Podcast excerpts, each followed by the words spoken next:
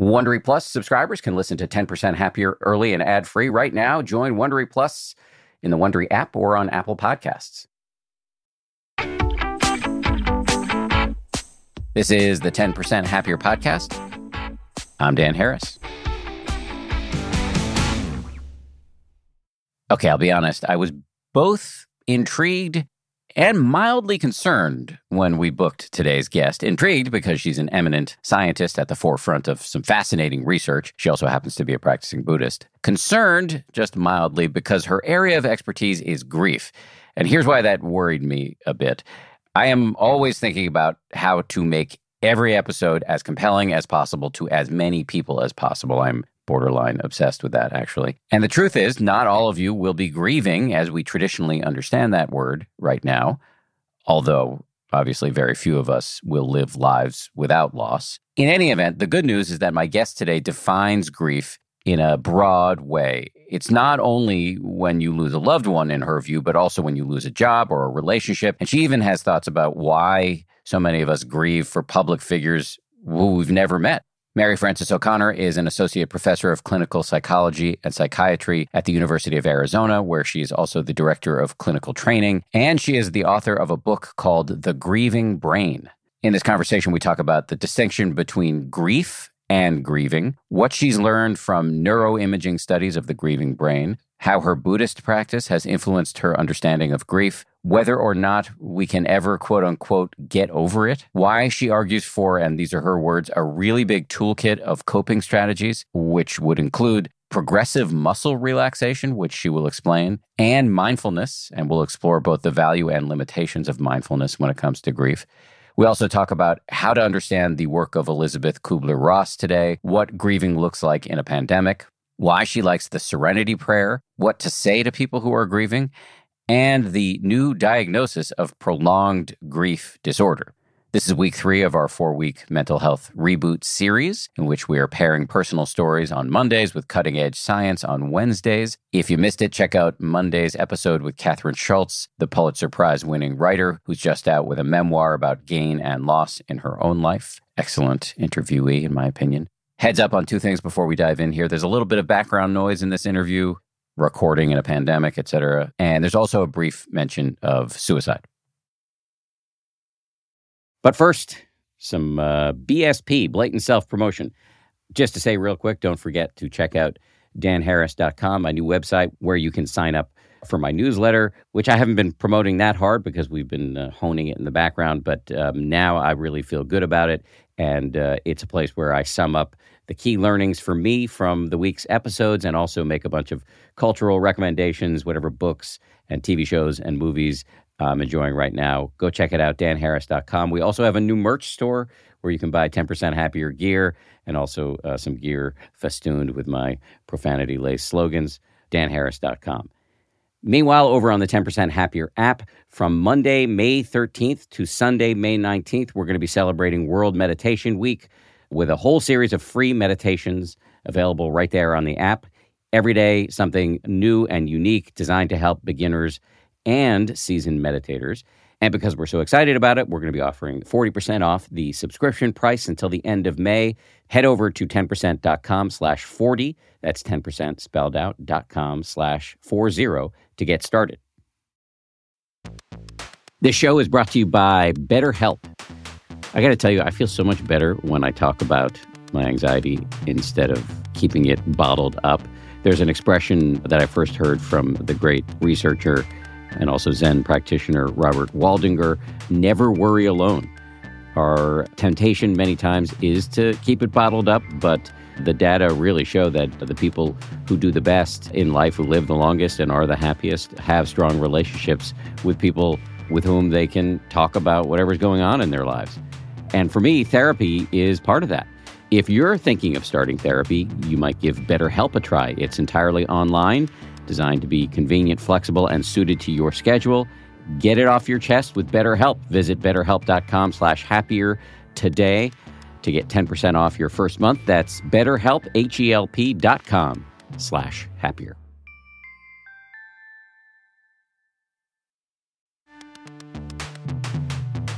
As they say at Amica, empathy is our best policy. Whether you need auto, home, or life insurance, they're ready to help you protect the things that matter most to you. They're a mutual company, customer owned, in service to you. Amica representatives are here when you need them, and you can take comfort knowing a real person will be there on the phone to take care of you because the greatest measure of their success is your satisfaction.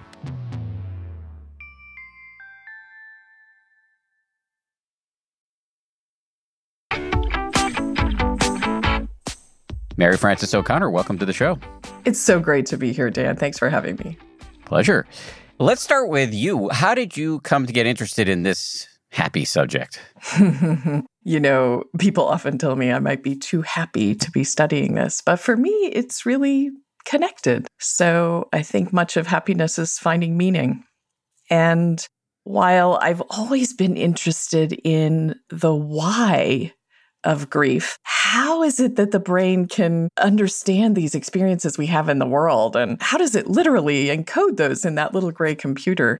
The reason that grief was so important to me to understand probably came from the fact that my mom got stage four breast cancer when I was 13, and we didn't know how long she would live. She lived till I was 26, which was really, I think of it as a reprieve from the universe but it meant that I've always felt comfortable sitting with people who were grieving. Like the idea of of you crying uncontrollably just doesn't bother me. And so perhaps because of this personal experience of being okay with grief and then these sort of scientific questions, I was maybe able to match up those two experiences to really dig in with people about how they were feeling and what they were thinking, and then match those to neuroimaging studies I was looking at.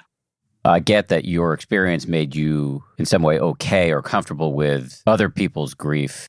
I'm curious though, was there something about your experience at age 26, losing your mom, that fueled the questions you said about answering? Because I sometimes use this phrase when I'm talking about death. It's this radical subtraction, you know, that it's it's hard to grok. Yeah. And I'm just wondering if there was something that happened in your experience at 26 that led to the questions you said about answering? You know, I have come to think of grieving as a form of learning over a very long period of studying it. And I think that we never know what it is exactly that we're going to learn, but there is no way that that close brush with mortality doesn't change us it changes the way we understand the world. It changes how we understand relationships, our own mortality, what we should be spending our time doing this morning. it really changes everything. And I think there's just no way for that not to have influenced how I go about my life, the questions that I ask, the answers I'm looking for. But it was sort of all pervasive. I think for many people who are grieving, it doesn't change just one thing, it completely shifts your perspective. And so it's almost hard to point to, isn't it? Because it just changes fundamentally how you think about the world. You said that it changes, you know, what you're going to do this morning. Was that a reference to a kind of boost in vitality that comes from understanding that loss can happen at any time? It can certainly. So, you know, in psychology, we call this post traumatic growth. And that comes in a few different flavors, doesn't it? One of them is this sort of carpe diem, you know, life is precious, time is short. I need to do meaningful things. And for other people, it's more about how important the people are close to us and that we never know. And so I need to express my love and gratitude to them and spend time with them. I think that for me, it is also about figuring out that you are a person in the world who now may be overcome with grief at any moment. And so, knowing that you're walking into work and that, you know, there may be a point in the morning where you're dissolved into tears, you also have to figure out how am I going to manage that?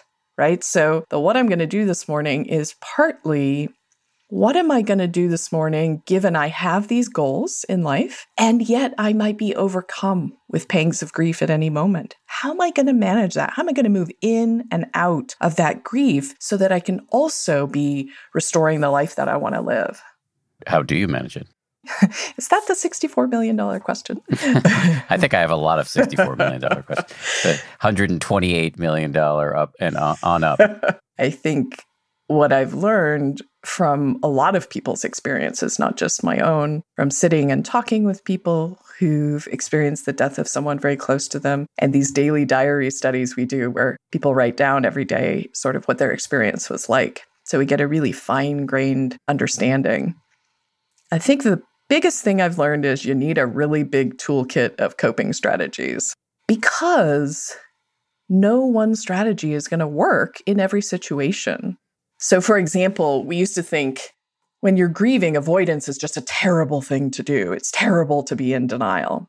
Well, frankly, there are moments where it's totally appropriate, right? If you're standing at your daughter's soccer game, then to think, you know what, for the next 45 minutes, I'm just pretending this never happened. I'm just putting it out of my head.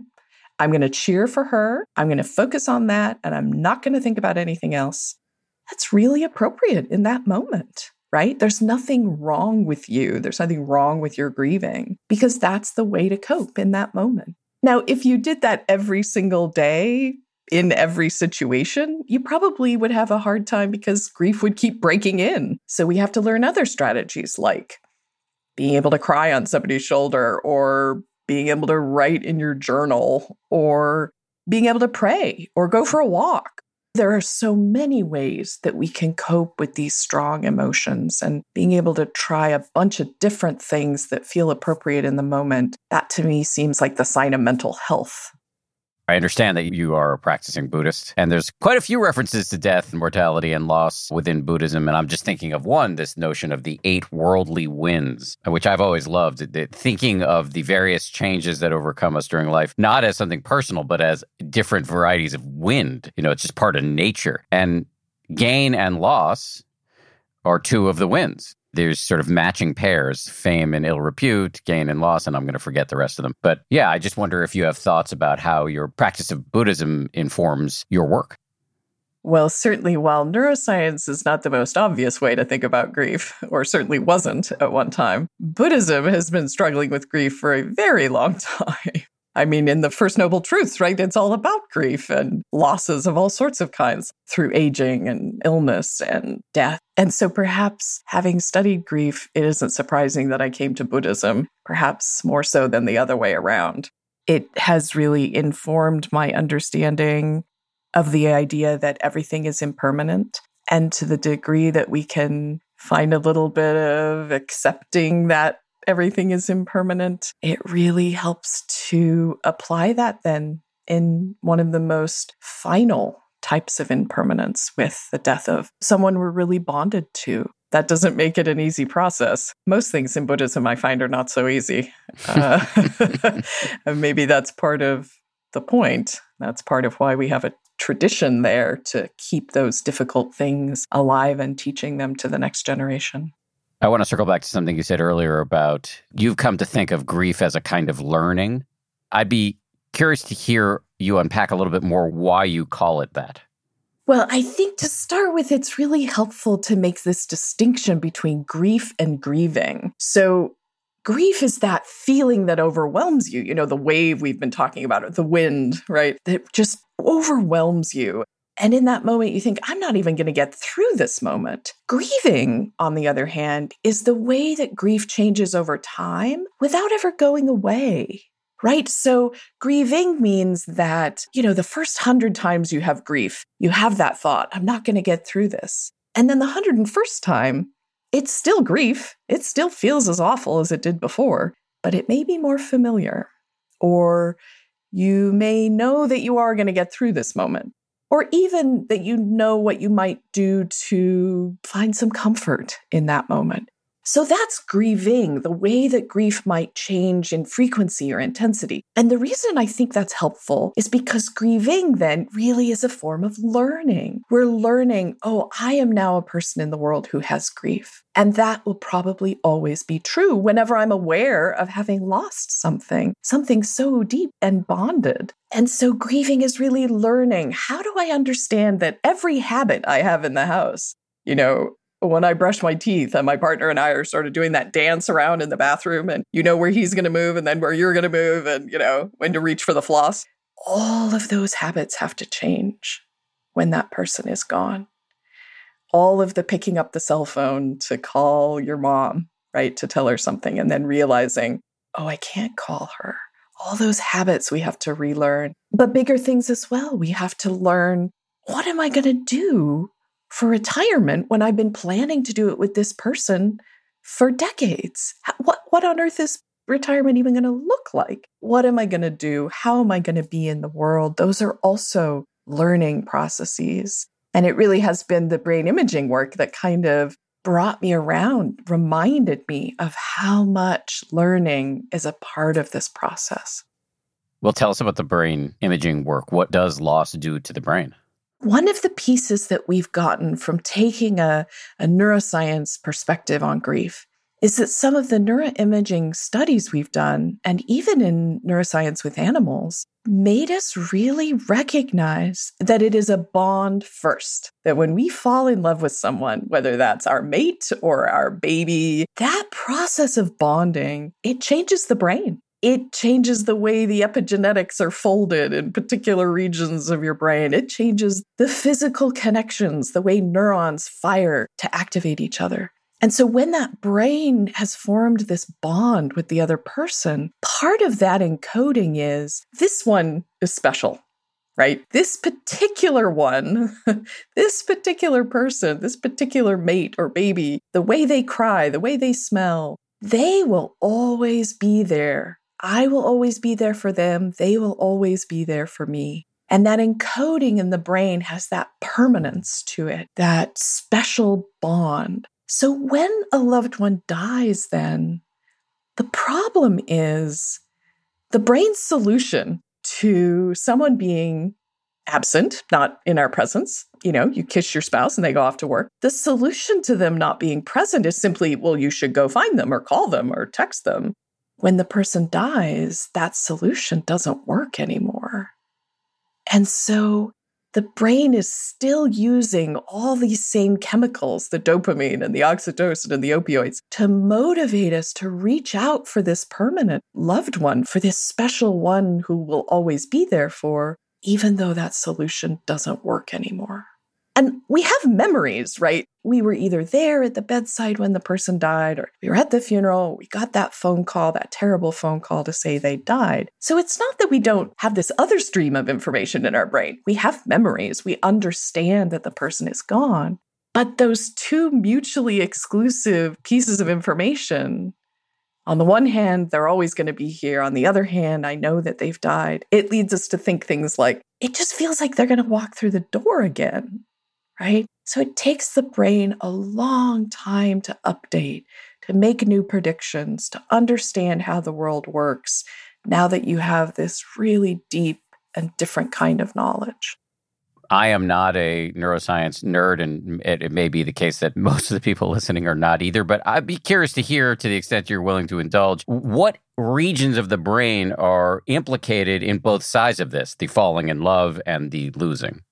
Well, I think one of the most surprising things that happened in my second neuroimaging study of grief, the second one that was done, was we looked at people who had all experienced the death of a loved one, but there was quite a range in the yearning they were still experiencing for this person who was now gone, who was now dead. And so we just asked them in interviews, you know, tell me about the last week and what has the yearning been like? And they gave us, you know, sort of a quantitative rating, a number rating. And then when we did the imaging scans, when we had them lie in the neuroimaging scanner, they had brought us a photograph of the person who had died. And so we were able to show them that photograph on goggles as they're laying in the scanner and look at the brain activity as they're perceiving that picture and, and feeling that grief. What was so surprising was there was this region of the brain that we call the nucleus accumbens. And for the non blobology geeks out there, it's a part of what we think of as the reward network of the brain. So, teaching us and helping us to want things, to yearn for things, right? And so, we discovered that the people who were describing more yearning in the weeks before this scan, they also had the most activity in this nucleus accumbens region. And so there are other regions of the brain. There's parts of the brain that encode memories, for example, or strong emotions, and those were activated in everyone. But to see a place in the brain that was really tracking how much we were yearning for this person, that was very interesting because we know this is the same region of the brain that is required when there's bonding. So if you put people in the neuroimaging imaging scanner, you show them a picture of their romantic partner, or fathers, you show them photos of their kindergartner.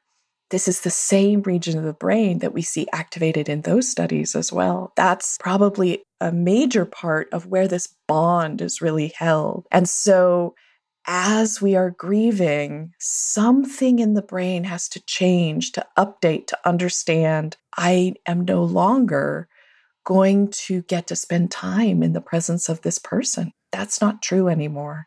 And so I have memories, I have emotions, I have thoughts, but it's not the same as this reward prediction of I want to be with this person and that will sometime happen in the future. And yet the same part of the brain is activated.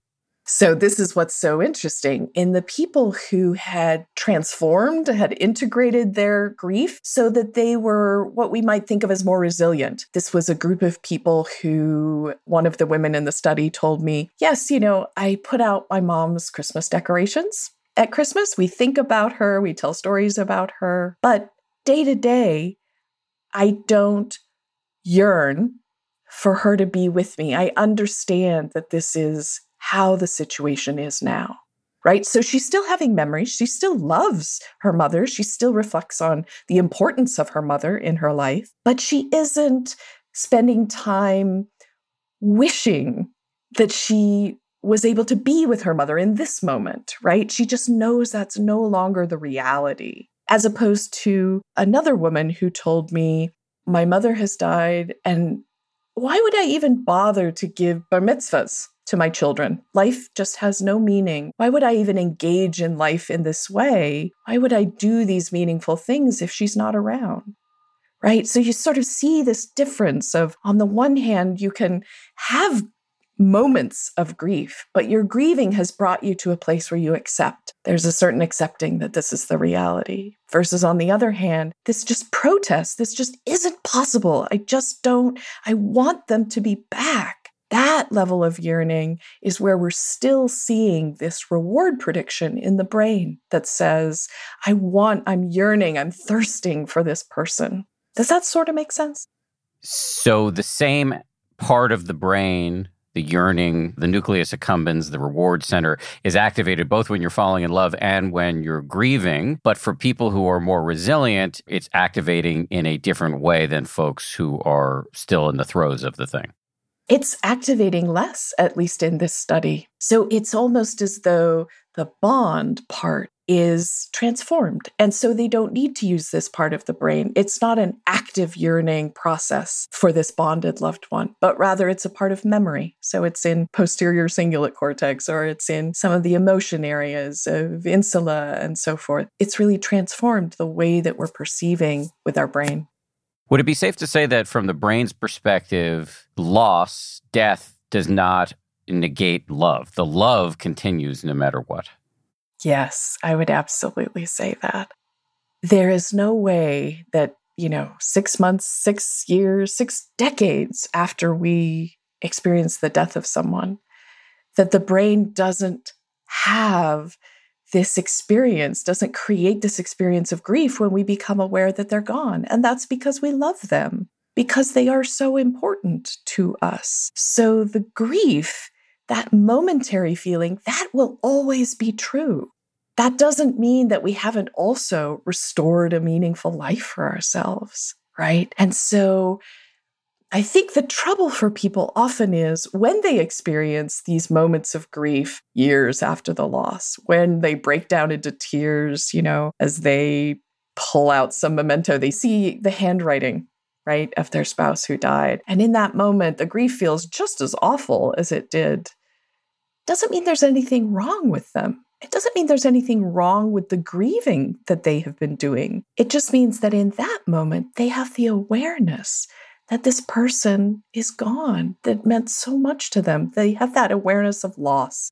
That means that grief will be true forever, while grieving means that we still come to integrate an understanding to live a meaningful life while being a person who can acknowledge and move into and out of those moments of grief. So, your work, the neuroimaging, gives us understanding, but does it give us relief? Does it help us in any way to deal with this universal human condition of grieving? Oh, that is such a good question.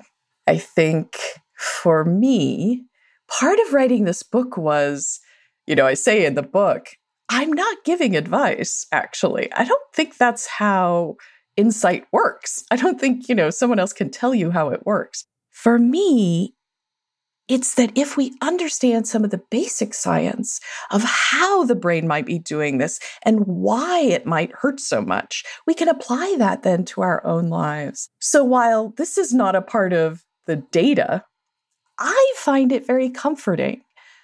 So, not as a scientist, but as a human being, I find it very comforting to know that when I fell in love with this person, that it changed the physical aspects of my brain because it means that even after they've died, I'm still carrying them, right? I'm still carrying a physical part of us in my own brain. So, do you see what I mean? That's not the science isn't giving me the comfort in the sense that through data, I, you know, experience comfort.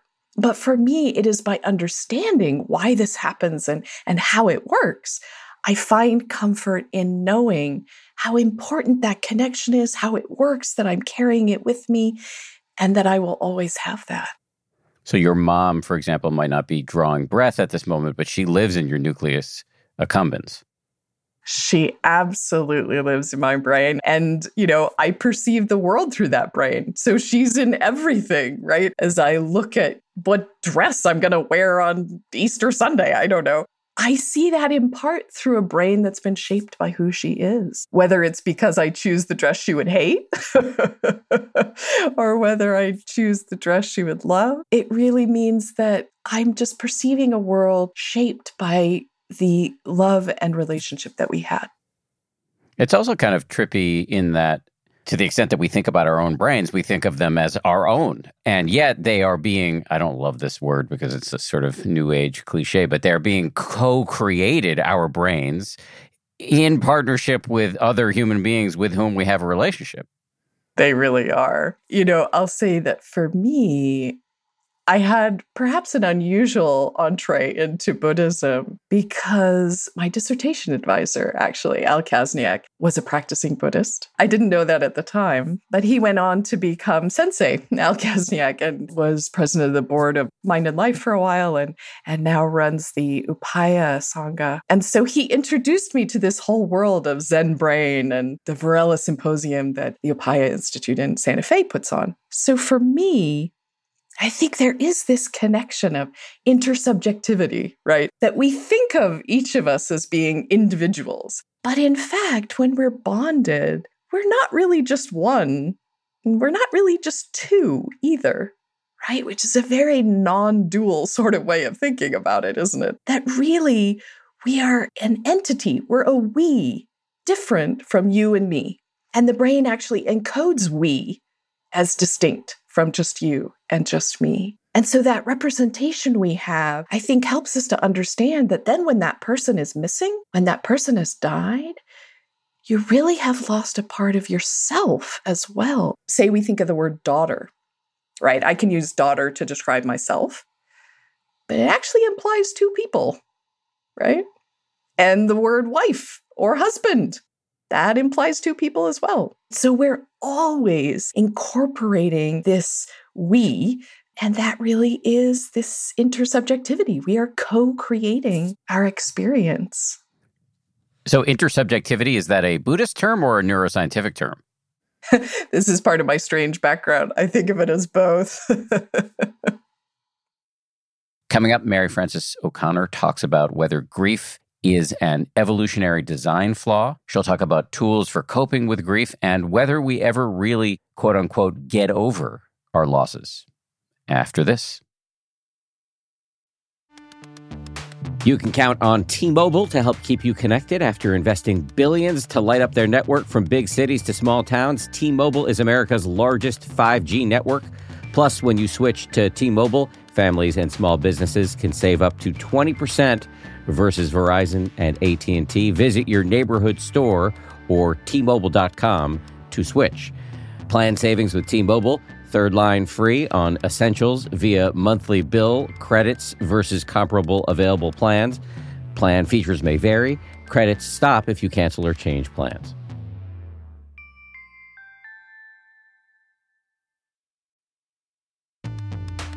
The weather is getting warmer. Time to ditch my jackets and sweaters for shorts and tees. I used to waste my money on clothing that would only last one season. That was until I found Quince. Now I've got high quality pieces that never go out of style that I will be wearing year after year. Quince has all the seasonal must haves like 100% European linen shirts from $30, performance polos, and versatile flow knit activewear. The best part all Quince items are priced 50 to 80% less than similar brands by partnering directly with top factories. Quince cuts out the cost of the middleman and passes the savings on to us. And Quince only works with factories that use safe, ethical, and responsible manufacturing practices, along with premium fabrics and finishes. I just made a big order at quince.com. I got two pairs of sweatpants that I've just had for like a week and I already love them. I'm wearing them all the time. Sweatpants are a huge deal to me uh, because I work from home and I want to look reasonably good, you know, in front of my wife and stuff, but uh, I want to be comfortable. And uh, the Quince sweatpants uh, do the trick. For me, the bottom line is uh, they've got good looking stuff at low prices. Not a bad recipe. You should go ahead and upgrade your wardrobe. Go to quince.com slash happier for free shipping on your order and 365 day returns. That's Q-U-I-N-C-E dot com slash happier to get free shipping and 365 day returns. Quince.com slash happier.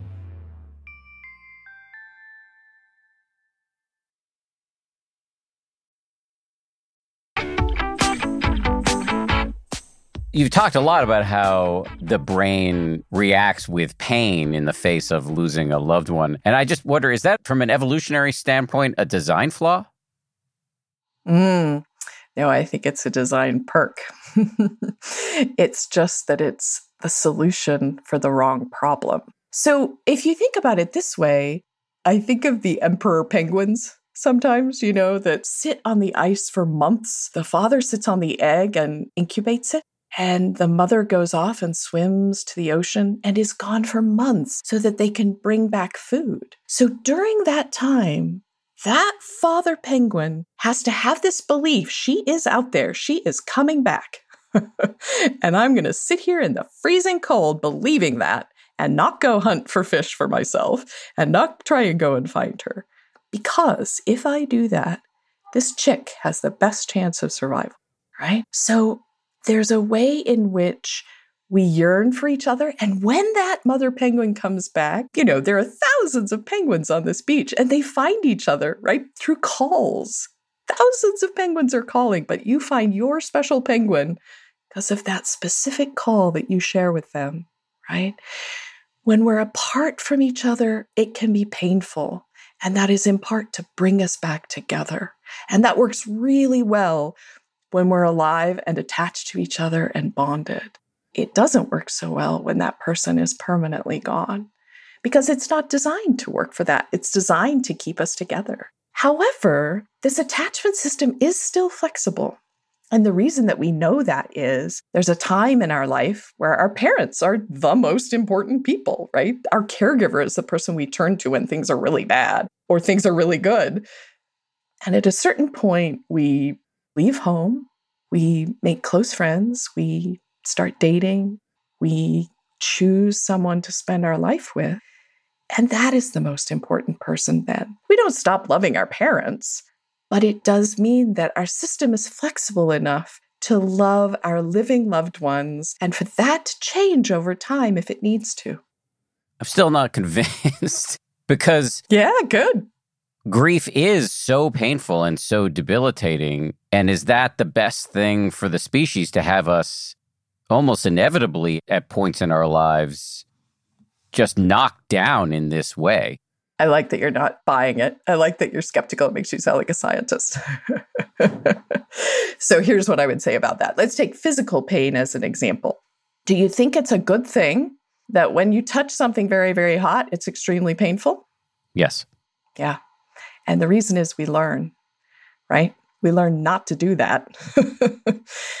when we're in bonded relationships, we learn don't spend too much time away from this person. This person is really important. You need to come back together. You need to support each other. You need to be there for each other. You need to ask for help from them, even. That pain of separation, I think, helps to teach us okay, this is actually really important to me. When we lose someone through death, which thankfully is actually a very unusual experience, that pain is a byproduct of that love, right? Inevitably, what that can teach us is everyone has grief, right? There's a way in which that once we stop focusing on my grief, we realize human beings have grief when they're separated from each other. And now I know what that feels like. And because of that, I'm able to have this kind of empathy and compassion that I may never have been able to have before. I never really did understand the people around me who had lost someone and been knocked down, as you describe it. And now I really get it. Now I really get that there is grief, not just my grief. And in a moment when you feel very alone because you're missing your person, you can sometimes find connection by recognizing that we are in this together. And so I think that pain, as awful as it is, and I'm not trying to downplay how awful it is, it does also help us to learn.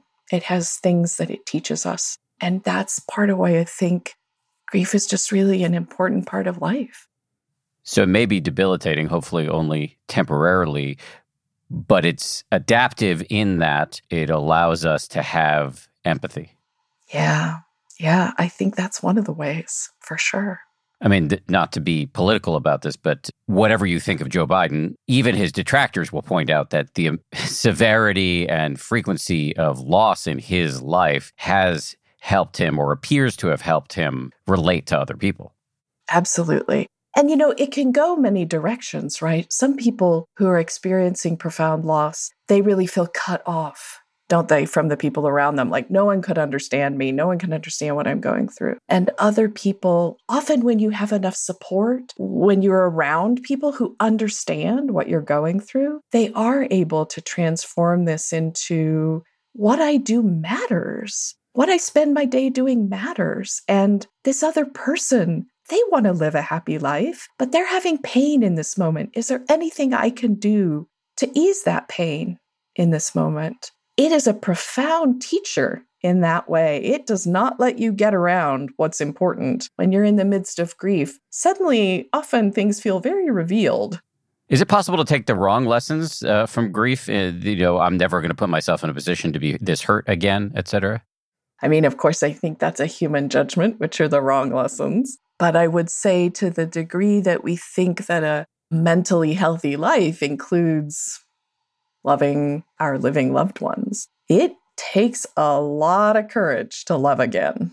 It takes a lot of courage, in part because, uh, let's say, for example, you have the death of a spouse or the divorce from a spouse and you decide to try a new relationship. All of the habits, right, are still in there. And so as you have experiences with this new person, they're going to remind you of the grief that you have, right? So the first time that you give a key to someone, you know, so that they can come into your home, the first time that you do laundry together, you know, all of those things are also going to bring back memories. And so it takes a lot of courage to say, I have grief over this loss.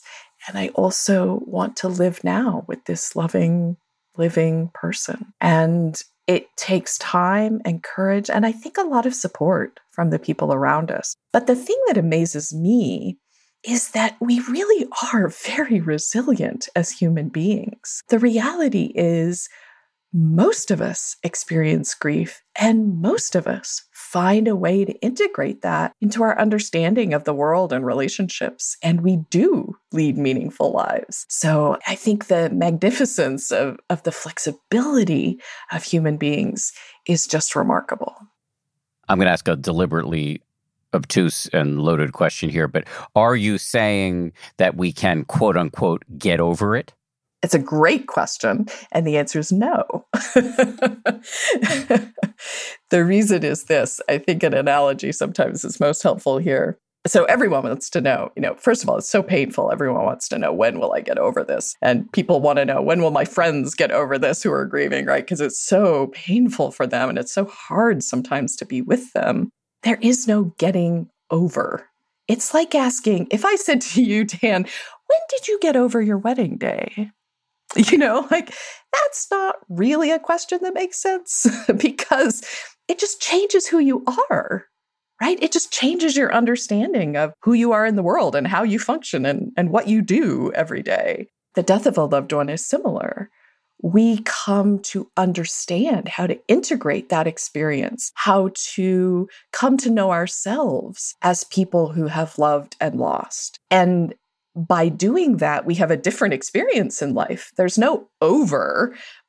There is, for most of us, a decrease in the frequency and intensity of those waves of grief. And there is an increase in accepting that this is the painful reality. And then also, there's restoring this meaningful life. I had a conversation recently with a man whose grandson had died, and it was at about the one year anniversary. And he told me, You know, I think all the time, oh gosh, I, I wish I could go back to that day. I wish I could make things different. So it didn't turn out that way.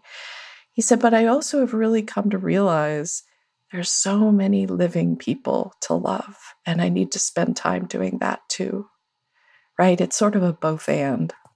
I've quoted this person before on the show. I don't actually remember his name, but it was a dad who wrote an article, I believe, in the New Yorker saying that after having lost a child, he realized that he now had a new organ whose only job was to secrete sadness. Didn't mean he refused to go on living, but his new life included higher levels of sadness in the system. Absolutely. Absolutely. And it's interesting because I think part of the whole point of psychology studying grief is that there are ways that we get tripped up. There are ways we get derailed. And so, while it is true that you will have grief and you will have sadness, we also can learn skills of sort of how to manage that as well. So, part of what reminded me is there was a man that I learned a lot from whose son had died by suicide. And he told me at one point that those questions that just roll around and around and around in your head, he called them the would have, should have, could have. He said he realized eventually there's no answers. There's no way through those questions to the answers. You have to find a way around, right? And so I think when we have those questions, especially initially, we think, well, we need answers to them. That's the solution. We need answers. But knowing that there's an infinite number of how the story could have turned out of the would haves, the should haves, and the could haves. It means that we have to find a way around instead, that answers aren't actually the solution, even though they are questions. And so I think when we come to recognize, you know, each of those scenarios, the what if I could have gotten to the hospital sooner? What if the doctor would have ordered that extra test? What if they could have known that, you know, they shouldn't have that last drink? All of those virtual realities end in and then my loved one lived, but they didn't live. And so, if we're going to be in the present moment, then that's to acknowledge what life is like now. If we're spending a lot of time in these virtual realities, we're not getting to spend time in the present moment where we can have meaningful experiences. You talked about coping mechanisms, and I think there are cognitive coping mechanisms, ways to reframe your experience, which you, you just described one of them. But to go back to Buddhism, there are more embodied or experiential moves that we can make too, which would be to, you know, to the best of our ability, get into the habit of dropping out of the would have, could have, should have rumination and into the experience in the body right now, which can be a bit of a circuit breaker, not a permanent one, but a circuit breaker on whatever is dogging you mentally. Yeah, absolutely. Well, we did a study, former graduate student of mine, Lindsay Knowles, and myself, actually funded by Mind and Life, where we looked at mindfulness meditation and also progressive muscle relaxation as two possible treatments for folks who were grieving. And we found that progressive muscle relaxation, they both were better than a control group that did nothing, a wait list. But actually, progressive muscle relaxation showed the most improvement the most quickly for those who might not know, progressive muscle relaxation is, is a very concrete skill where you clench different segments of the muscles of your body and then you let them relax and you really notice the difference. What does it feel like when this part of my body is relaxed? I think with grieving, there's so many intrusive thoughts. We know it's difficult to concentrate. I think in that moment, it can be hard to learn something like mindfulness meditation. Not necessarily impossible, but it may not be the right moment to take on a skill that is partially cognitive, but to do this aspect which provides relaxation for the body, gives us something, as you say, to focus our attention on, is something we can do anywhere, right? You could be doing that in the middle of class or when you're in the middle of a meeting. It gave them something to attach their attention to when the grief was too much. And I think that really is a concrete skill we can use the body for. Grieving is also extremely stressful for the body. And so we saw that these people improve. And part of it may be giving their body a moment's break in this long grieving process. You mentioned that grieving can impact cognitive function. Can you say a little bit more about that? We know that when we're doing all this updating, from our habits to sort of the big meaning questions in life, there's a lot of parts of your brain that are working on the back burner. And just like if you have a computer that's trying to do uploads in the background, you can't always type in the Word document that you're trying to type in, right? Everything's a little slowed down, it's, it's a little jerky. I think that's a good analogy for all this background work that's happening in the brain can often make it very difficult for us to concentrate on the task at hand or or encode something someone said so we can remember it later. And so people experience that as a lot of difficulty concentrating, a lot of difficulty paying attention. You get to some location and you think, "Oh my god, I don't remember driving here at all." those sorts of things, I think, in part are happening because your brain is trying to process a lot of the world as me and not we. And that takes a lot of effort. Back to grieving as learning. Yeah. It's a little surprising to me that we've gotten this far in the interview and have not talked about the stages of grief, Elisabeth Kubler Ross. What do you make of those stages? Was Kubler Ross describing something real? She absolutely was, in one sense. It was a good description of grief, not of grieving. And so, you know, I have a ton of respect for Dr. Elisabeth Kubler Ross. I actually got to meet her before she died because she retired to Arizona, where I live. She was a psychiatrist at a time when there were not a lot of women in psychiatry. In fact, she was prevented from taking two jobs in psychiatry because she was pregnant. Uh, in the midst of all that, she had this revolutionary idea that you could talk to terminally ill patients and she taught a generation of residents and nurses and chaplains and social workers and doctors to talk to people who were dying. And that is just such an enormous contribution. And in 1969, she published that book on death and dying, where she talked about these stages she described as a scientist does when they start working on a topic. She described people's experiences of denial and anger and acceptance and depression. But she was working in 1969. Science has come a long way since then. And so what we have now is not just momentary snapshots of grief, but we have grieving. So we have the same person who's measured over many months, right? So that they can tell us how they're feeling in month two and month six and month 13 and, and so forth. And from that, from these larger studies that we're able to do now with more sophisticated statistics, we know that over time, acceptance increases and yearning decreases, but that that's not a linear process. It isn't like you do all of anger and then you go into all of depression. That's just not how it works. It's not a linear process. Rather, we have these sort of waves where it goes up and goes down, even though the overall trajectory over years is more acceptance. So this is newer work, some done by George Bonanno, some done by Holland and Neimeyer. And so from that, we know also that at anniversaries, we have more grief. At the birthday of the person who's died, we have more grief. It doesn't mean there's anything wrong with the trajectory. Just in those moments, we're more aware. And so the problem is that she was using a description, but it came to be used as a prescription. And so now people think there's something wrong with them if they haven't done it in this order. Or, you know, I will hear people say, I don't think I'm done grieving yet because I haven't felt anger. Well, first of all, I would say there's no done grieving. But even so, I would say there's nothing wrong with you for not having anger. Not everyone does. And they don't happen in an orderly fashion, and you can go through anger and then go through it again 30,000 more times. And so she was describing something true, but not all the way true. I think of it, yeah, as she was describing what was true in the moment for these people, right? But not the way that would change over time. After the break, we're going to talk about what to say when people are grieving, how the grieving process has been impacted by the pandemic, and we're going to explore the elasticity of the term grief, how it can apply to more than just the loss of a loved one. Keep it here.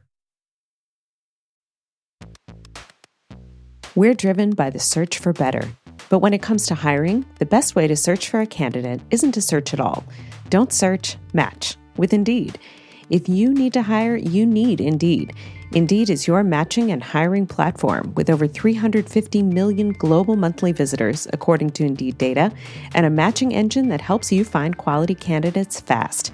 Ditch the busy work. Use Indeed for scheduling, screening, and messaging so you can connect with candidates faster. And listeners of this show will get a $75 sponsored job credit to get your jobs more visibility at Indeed.com slash happier. Just go to Indeed.com slash happier right now and support our show by saying you heard about Indeed on this podcast. Indeed.com slash happier. Terms and conditions apply. Need to hire? You need Indeed.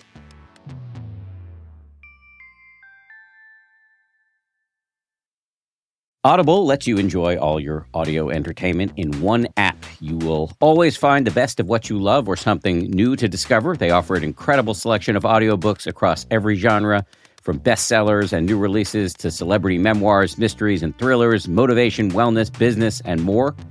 I've been checking out recently is called Our Share of Night. It's technically, I guess, a horror, but it's definitely literature. I mean, it's incredibly well written, absolutely fascinating, and it really does rhyme with some of the themes that we explore uh, on this show. I highly recommend it, although I'm only uh, through the, the first 15, 20% of it, but already I highly recommend it. As an Audible member, you can choose one title a month to keep from the entire catalog, including the latest bestsellers and new releases. New members can try Audible free for 30 days. Visit audible.com slash 10% or text 10% to 500 500. That's audible.com slash 10% or text 10% to 500 500 to try Audible free for 30 days. Audible.com slash 10%.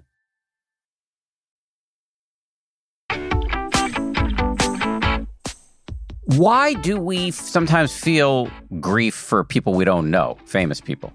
This is such a fascinating phenomena, isn't it? When a celebrity dies or an artist, you get this outpouring of grief sometimes, whether that's sometimes you see candles and teddy bears and cards at a hospital where someone died, or online in social media, we see an outpouring of grief for Betty White or Princess Diana.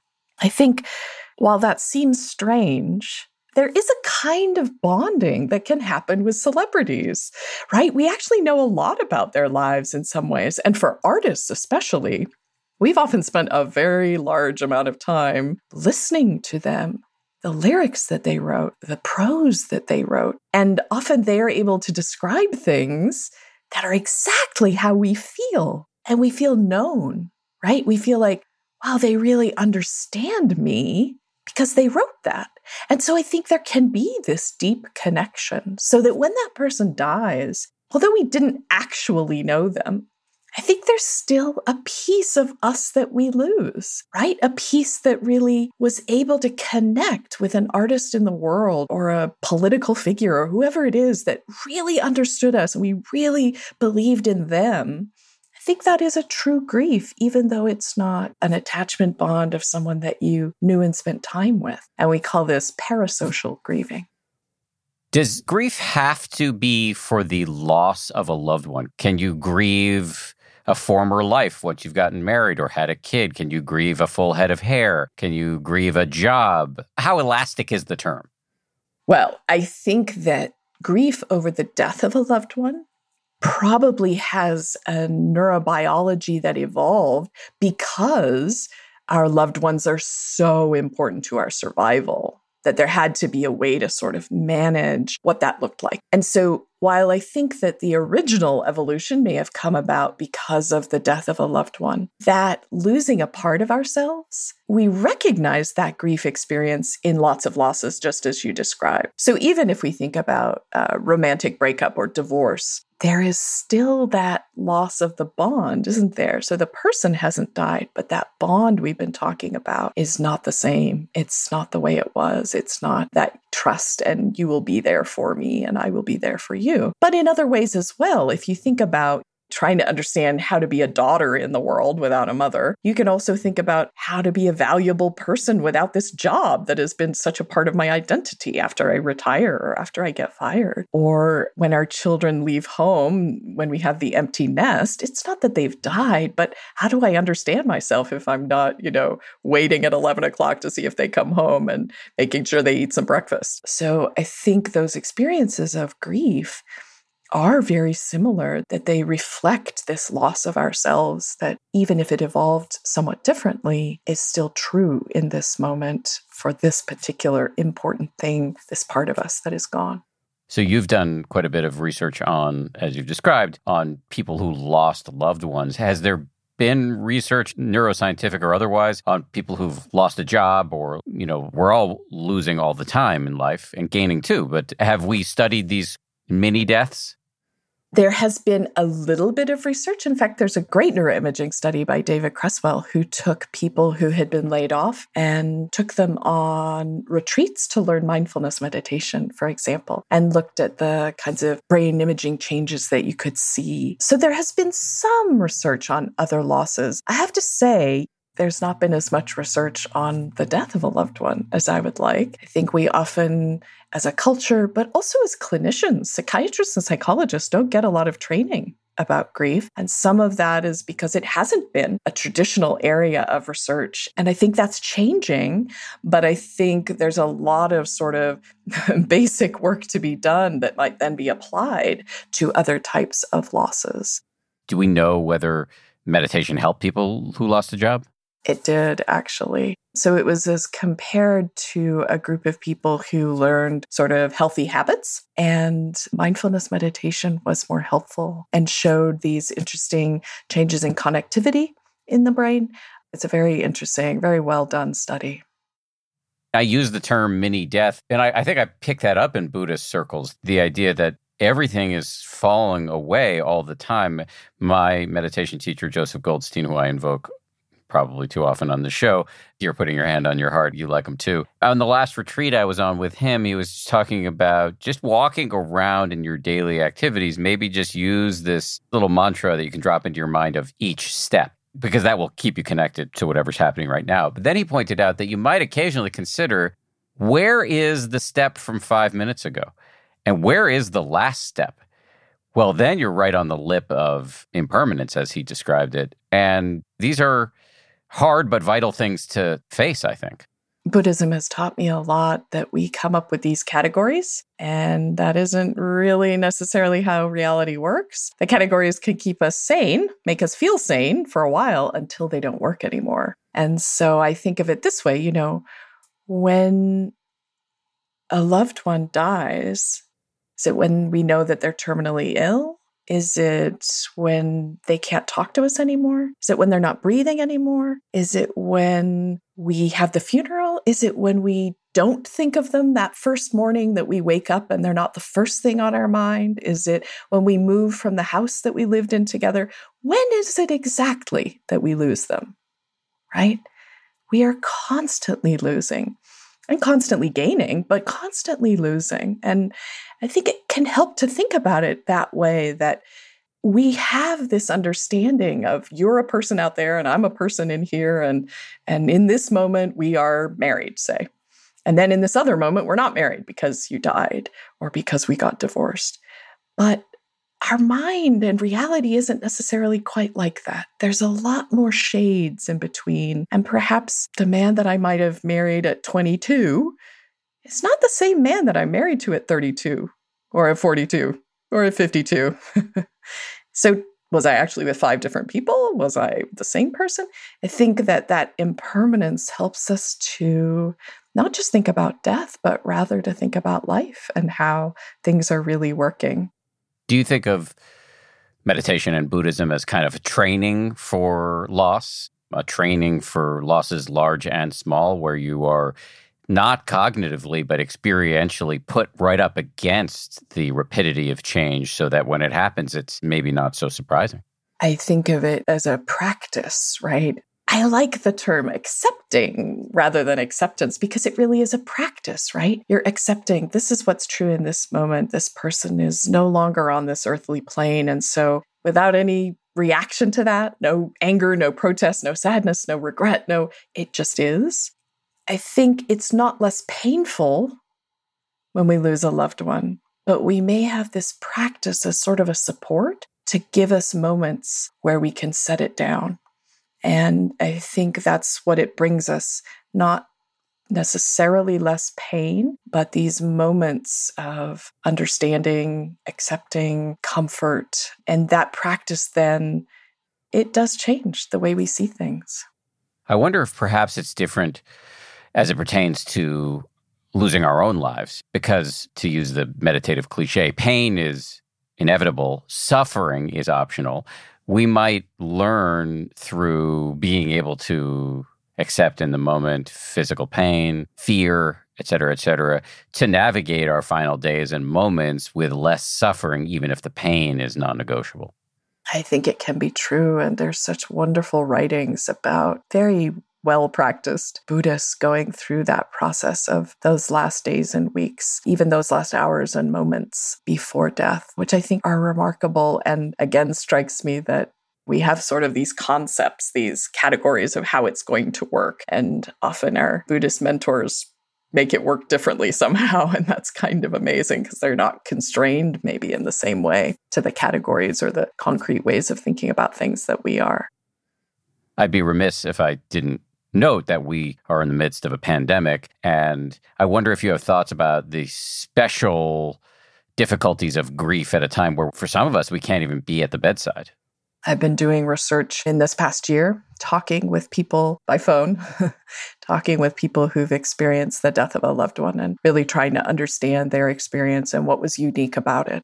And there are several of these things which we sort of take for granted that we'll be able to provide care at the end of their life when they need us the most. And so to have that ripped away because of the necessary social distancing, the inability to go into hospitals and long term care to be with our loved ones, it means that many people are really struggling with a sense of guilt for not having been there, with not having those memories, making it harder to make the death seem real. People describe to me, you know, I feel like she was there and then she wasn't there and I didn't see anything in between. So it just doesn't feel real. Like, has it really happened? I think that then the loss of these rituals that we also often use to acknowledge this change for people to get together socially at funerals and memorials and sitting Shiva as a way to offer support in a moment when people feel so desperately alone. That changed as well. But, you know, I am just incredibly amazed at the resilience of people as well. I think that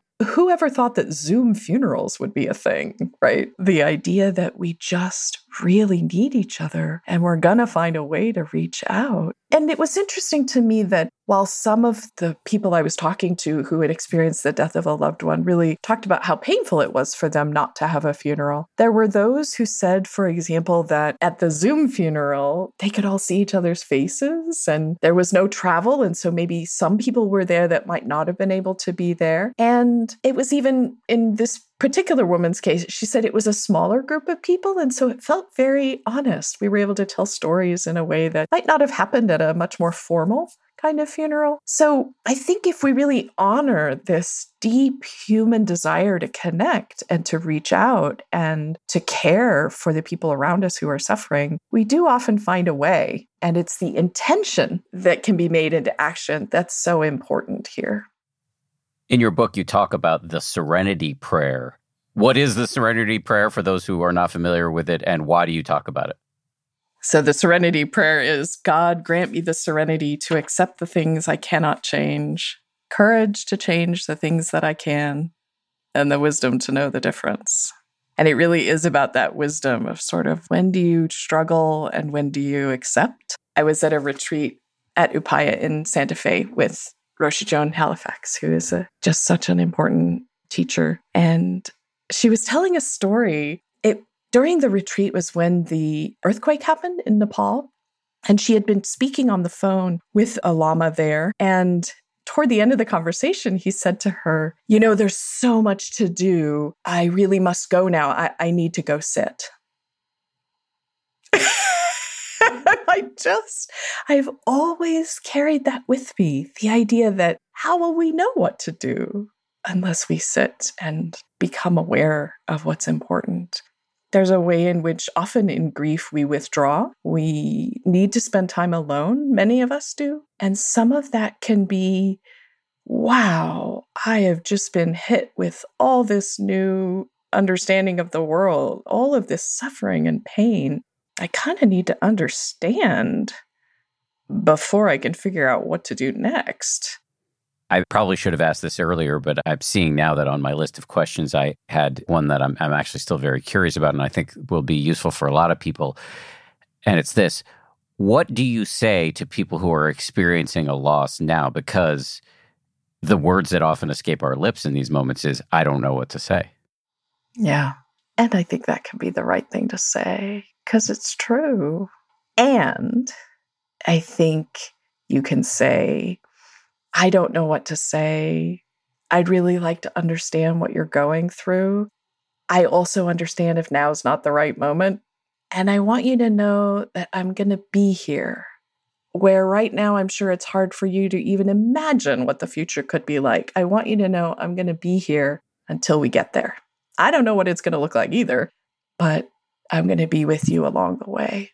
And then make that true, right? So reaching out again and again, hey, checking in on you, and then being quiet letting them actually tell you what are they learning? What is their experience?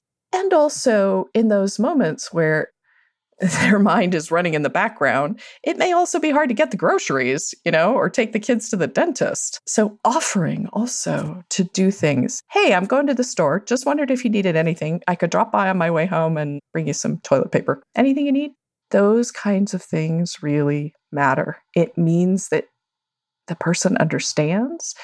They think there's nothing wrong with you. I know you're having a tough time. I know you can't figure out if the right shoe goes on the right foot or the left foot, and that's okay. We're going to get through this.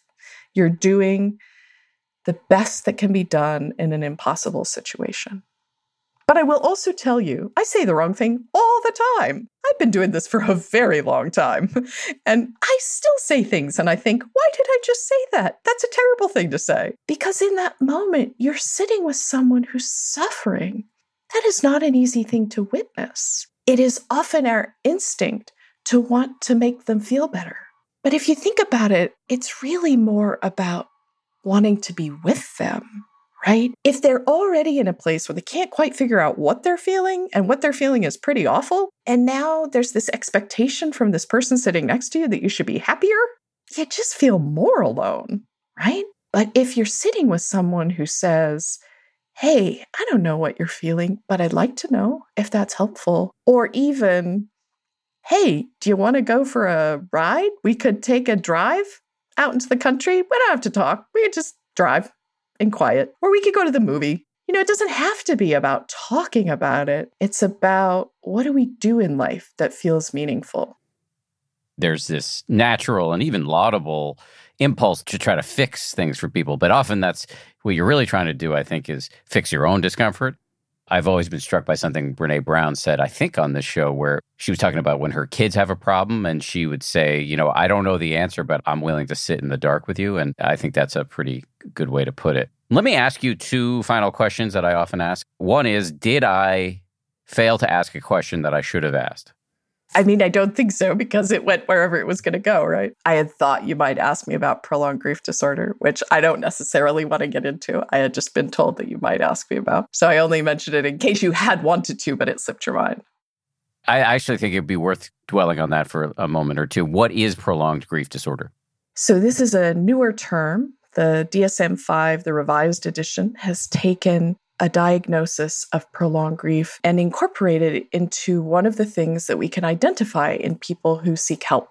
I have been a part of this process of trying to understand this very small group of people for a very long time. I've been trying to understand them. There is about one in 10 or one in 20 people who just don't have the typical response to grief, where usually, you know, in that trajectory we were talking about, you can see that the frequency and intensity of grief it declines over time without ever going away, right? But there's this other group of people, you can see it right in the data. It just doesn't change. They're just having the same frequency and intensity of grief over time.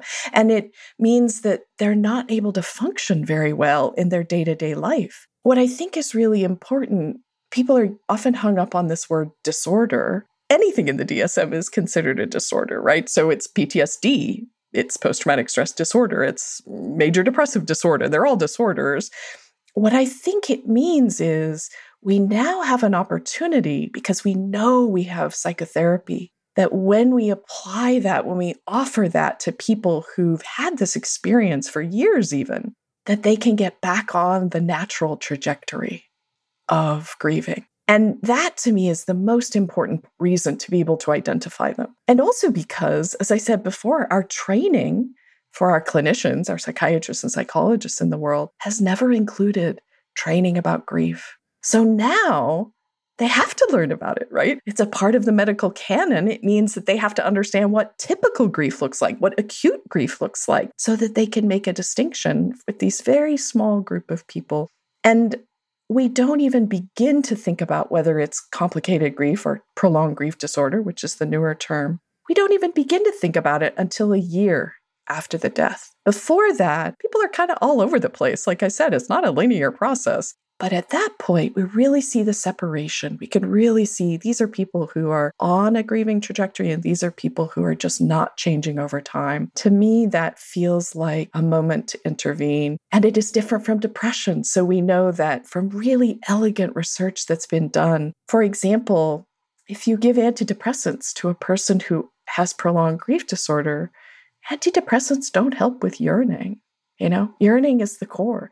Now, if they have depression as well, which you can, right? You could have both, just like you can have depression and anxiety. Antidepressants can help with depressive symptoms. But as a neuroscientist, that makes me aware that there are probably different neurobiological processes going on here with depression, with grief, with anxiety. And our best frontline treatment the treatment that we know really works is a psychotherapy for prolonged grief. It can really help people get back on that change over time trajectory. I'm glad we touched on that. And just for the uninitiated, remind us what DSM stands for Diagnostic and Statistical Manual. Final question. Please, if you don't mind, plug your book. So the book, The Grieving Brain, it has this subtitle, The Surprising Science of How We Learn from Love and Loss. And I think people reading the book will really see the ways that love gets encoded in the brain and what that means for how we understand loss as it's encoded in the brain. If they want to learn more about it, they can go to maryfrancesoconnor.com and see the book there and, and the other research that I've been doing in the academic world. And on Twitter, I'm Dr. MFO. So I hope to see many of you there. And I hope that you'll be interested to apply things to your own life. Okay, Dr. MFO, thanks for coming on. Thanks so much. Thanks again to Mary Frances O'Connor Thank you as well to all the people who work so hard on this show Gabrielle Zuckerman, DJ Kashmere, Justine Davie, Maria Wartell, Samuel Johns, and Jen Poyant. And we get our audio engineering from the good folks over at Ultraviolet Audio. We'll see you on Friday for a bonus.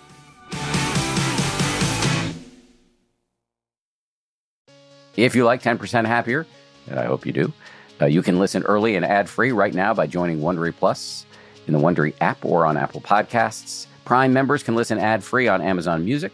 Before you go, tell us about yourself by filling out a short survey at slash survey.